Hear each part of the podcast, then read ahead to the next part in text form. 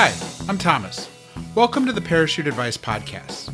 My life has taken a lot of twists and turns, and on this podcast, I will dive into those experiences. The goal is to help everyone listening learn from my experiences and hopefully avoid some of the mistakes I've made. Welcome to today's episode of the Parachute Advice Podcast. I'm your host, Thomas. So far, we've talked about lean protein, starches, support items, fruits, and vegetables. Today, I thought we would get into what I keep around the house for salty and savory snacks, and the ones I enjoy most. First off, I kept very few, if any, of this in the house during my actual diet phase. I just didn't want the temptation. I also still track these fairly closely. What do I mean by fairly closely? Well, since I'm on maintenance calories and I don't factor in the daily calorie needs of all the working out I do, I'm not too worried about getting perfect on my calorie tracking. So, for example, 110 calorie portion of pretzels is 28 grams if I measure it out. I still will measure it out, but I might end up with 35 grams in the bowl, or I might have a few while I'm measuring it out. This is not something I would track to that detail anymore. Back when I was on my diet, I would have logged exactly 35 grams of pretzels, but now I'll simply put down a portion as 28 grams, even though I might have eaten 30 or 35 or even 40 grams.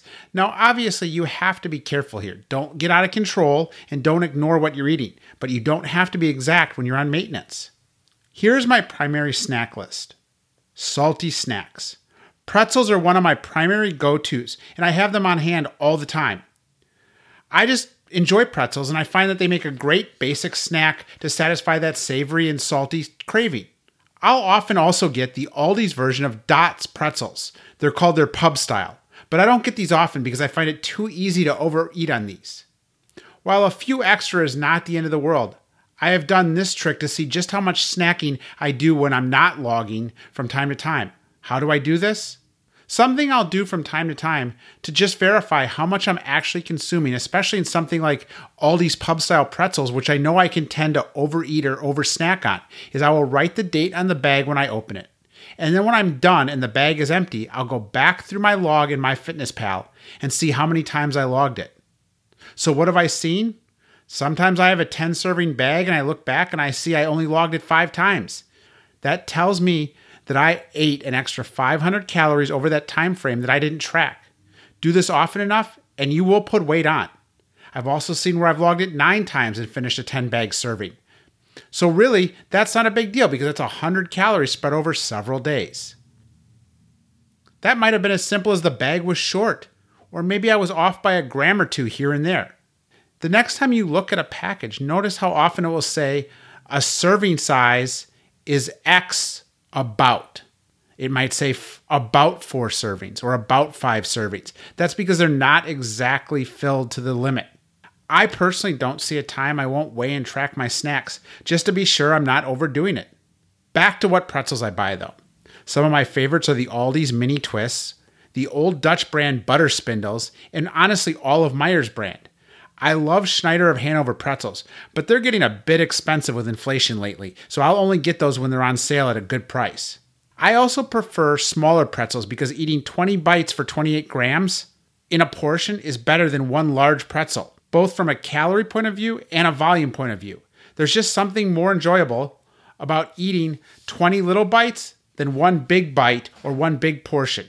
Also, if you do like me and have a habit of walking past the bag, say on your way out the door, or just when you're walking around the house bored, grabbing a few pretzels here and there, it's a lot harder to overdo it when 10 mini twists is 55 calories versus one pretzel being 110 calories. Think about that. If every time you walk past the bag you grab, let's say, five or six pretzels, well, that's 25 calories. But if every time you walk by the bag you grab one pretzel and that's a 100 calorie pretzel, that's a big difference. To that point, I often keep my snacks tucked away so it's harder for harder or less convenient to just quote grab some when walking past. I also love the flavors of Snack Factory pretzel crisp, but like most things, be careful because these can be all over the place in calories depending on how they're flavored and seasoned. Since I'm on maintenance, I don't stress about a few calories here or there. I'm more concerned about the big picture. So if the pretzels are 110 calories or 120 calories per serving, I'll usually just use the same value that I have saved in MyFitnessPal and log a 110 calorie version of pretzels. That said, if it's a 130 calorie pretzel snack, I'll log that as 130 calories per portion most days. Again, I've based my maintenance calories on low to no physical activity, even though I lift weights two to three days a week and I run between 10 and 30 miles a week, depending on where I am in my training plan. And I still don't eat right up to my limit each day. So if I have an extra 20 or 30 or hell, if I'm off by 100 calories in a day, it is not the end of the world. Unlike when you're in a full fledged diet plan and you need to know exactly how much you're eating. Another one is pre made popcorn. This is a great snack. I was only making popcorn for a long time, but I found this to be much easier and not a huge calorie change. Here are my favorites. Top is Aldi's brand sea salt at 130 calories per 28 gram serving. For all these popcorn examples I'm going to give you, they're all 28 gram servings. Valley Pop brand, which I think is somewhat somewhat of a local brand here in Wisconsin, is my second favorite. Their popcorn's about 150 calories per serving, but the flavor of their butter flavor is so close to movie theater style popcorn without going crazy in calories that it's great to have on hand from time to time. They also have flavors like garlic parmesan and cheddar. Those are about 140 calories per serving and have great flavor. I often portion out two servings of the butter sea salt valley pop and smuggle that into the movies for my popcorn versus that their extremely high calorie movie popcorn.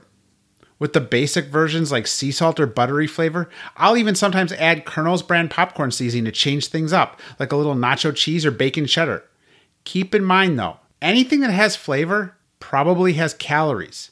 But again, it's not the end of the world while you're on maintenance plan. I do from time to time weigh out how much seasoning I'm using just to know and make sure I'm not overdoing it.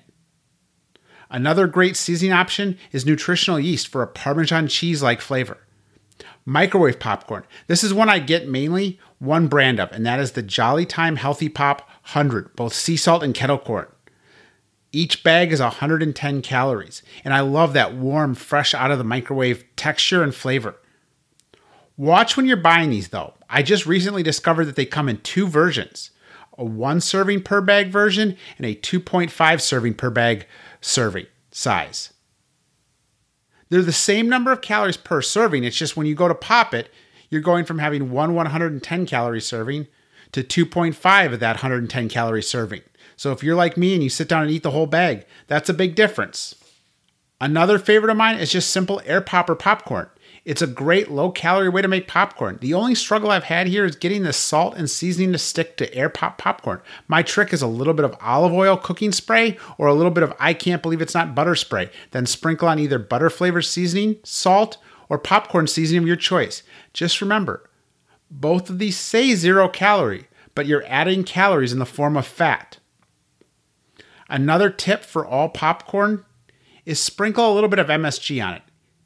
I, I know MSG gets a bad rap, but I'm telling you, a light dusting of MSG on your popcorn will satisfy that salty craving and make it taste like one of those highly processed snacks without it being highly processed full of fats and other bad ingredients.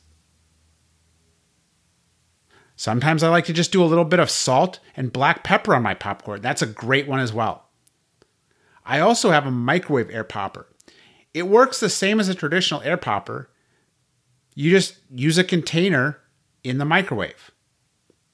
Just be careful here. I have accidentally overcooked my popcorn in the microwave using my air popper so badly that I had to run the entire thing underwater for fear of it bursting into flames.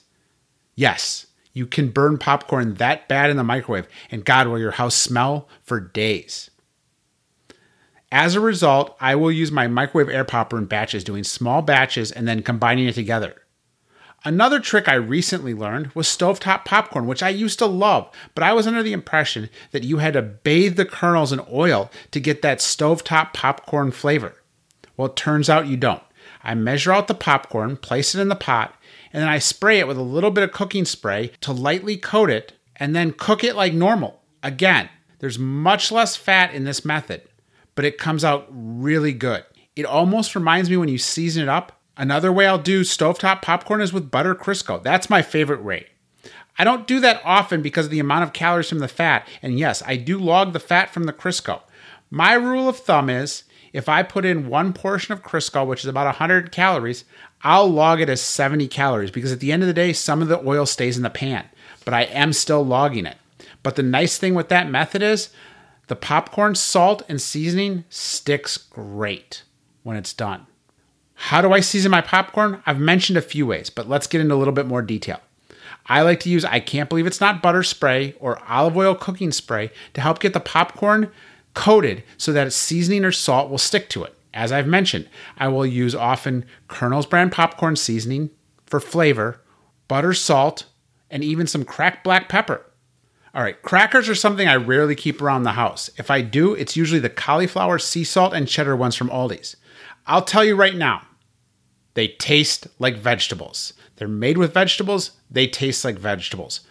But that said, I love the texture. And at only 100 calories per 28 gram serving, it's a great snack for that crunchy cracker like texture after after a meal. Chips. What do I say about chips? Well, honestly, I don't have chips in the house. I haven't bought chips in over 3 years. I might from time to time have tortilla chips, but that is extremely rare. At the end of the day, I have yet to find a chip option that isn't low enough calorie or hard enough for me to not overeat. The biggest reason is because so many of these are 140 to 150 calories per serving, and it's only a small dish. Think about that. For the same grams, 28 gram portion, at 110 calories, you can have a bowl of pretzels or 150 calories, you can have a small bowl of potato chips. Now, listen, if you love potato chips, have potato chips, but I just don't. I do like some of the chip alternatives that have come on the market. My go to here is Popcorner's sea salt flavor. Sometimes they're buffalo chicken protein ones if I can find them, but they've been hard to find lately and they're not exactly cheap or affordable. I do love those because they're both of those products because they're 120 calories per 28 gram serving, and you get a large bowl because they're so puffy. A great snack here is, is to take 120 calorie serving of popcorners, some fat free cottage cheese mixed with hot sauce, and eat that as a dip. You have a 200 calorie snack with 15 grams of po- protein with only 2.5 grams of fat. What's great with popcorners is due to the size and volume of portion, if you grab a couple chips while you're walking through the kitchen on your way out the door, it's not a diet killer versus, say, Lay's potato chips. Another snack I really enjoy from time to time is low calorie, low carb toast with light, I can't believe it's not butter. Simple as that. I really love for this snack the Aldi keto bread, lightly toasted, and then spread a little I, I can't believe it's not butter, light on there, and maybe a sprinkle of salt. Or I might make the toast with light, I can't believe it's not butter, and an onion sandwich. This is a weird one, I know, but something I grew up having. It was a favorite of my grandparents and my mom, and often it would have been mayo, which I still do from time to time with light Hellmann's mayo, which is the same calories per serving as light, I can't believe it's not butter. But oftentimes I'll just use light, I can't believe it's not butter, thinly spread on toast with a thin slice of onion or two, maybe a sprinkle of salt, and make a snack out of that. Beef jerky snack bars. Because of the cost, I prefer the Jack's Links version of these versus some of the other bands, some of the other brands that are supposedly better quality, like Epic Bars or Chomps or 4505. While the quality of the ingredients might be a bit different, like grass fed beef or the nutrients, at the end of the day, when you compare the packages, what I found is that the fat, protein, and salt is nearly identical between the high end versions and the Jack's Link yet the cost is drastically different. I get both the beef and chicken ones in multiple flavors. Both are about 70 or 80 calories per bar, depending on the flavors. I love both the savory beef and chicken jerky snack bars and Fiber One bars, which I'll cover in the sweets episode as a great snack to throw in my pocket for when I'm on the go and concerned about not having access to healthy food options. For example, when I go for a motorcycle ride, I'll throw some of those in my saddlebag so I don't get tempted to eat unhealthy food on the road. All right, vegetables, another great snacking option. Cucumbers for me have become a nightly snack. It's a great filling snack, and honestly, they don't tell you this, it's a great way to hydrate after a workout because cucumbers have so much water content. After a long, sweaty run, cucumbers with a ton of salt is a great hydrating snack. Think about that. You're getting both liquids and sodium. How do I like to eat my cucumbers? Well, I like to slice them. I season with salt and pepper, and then sriracha and yellow mustard. I don't know what it is, but something about the flavor play between the yellow mustard, and I don't mean fancy mustard, plain yellow mustard, and sriracha sauce is just great.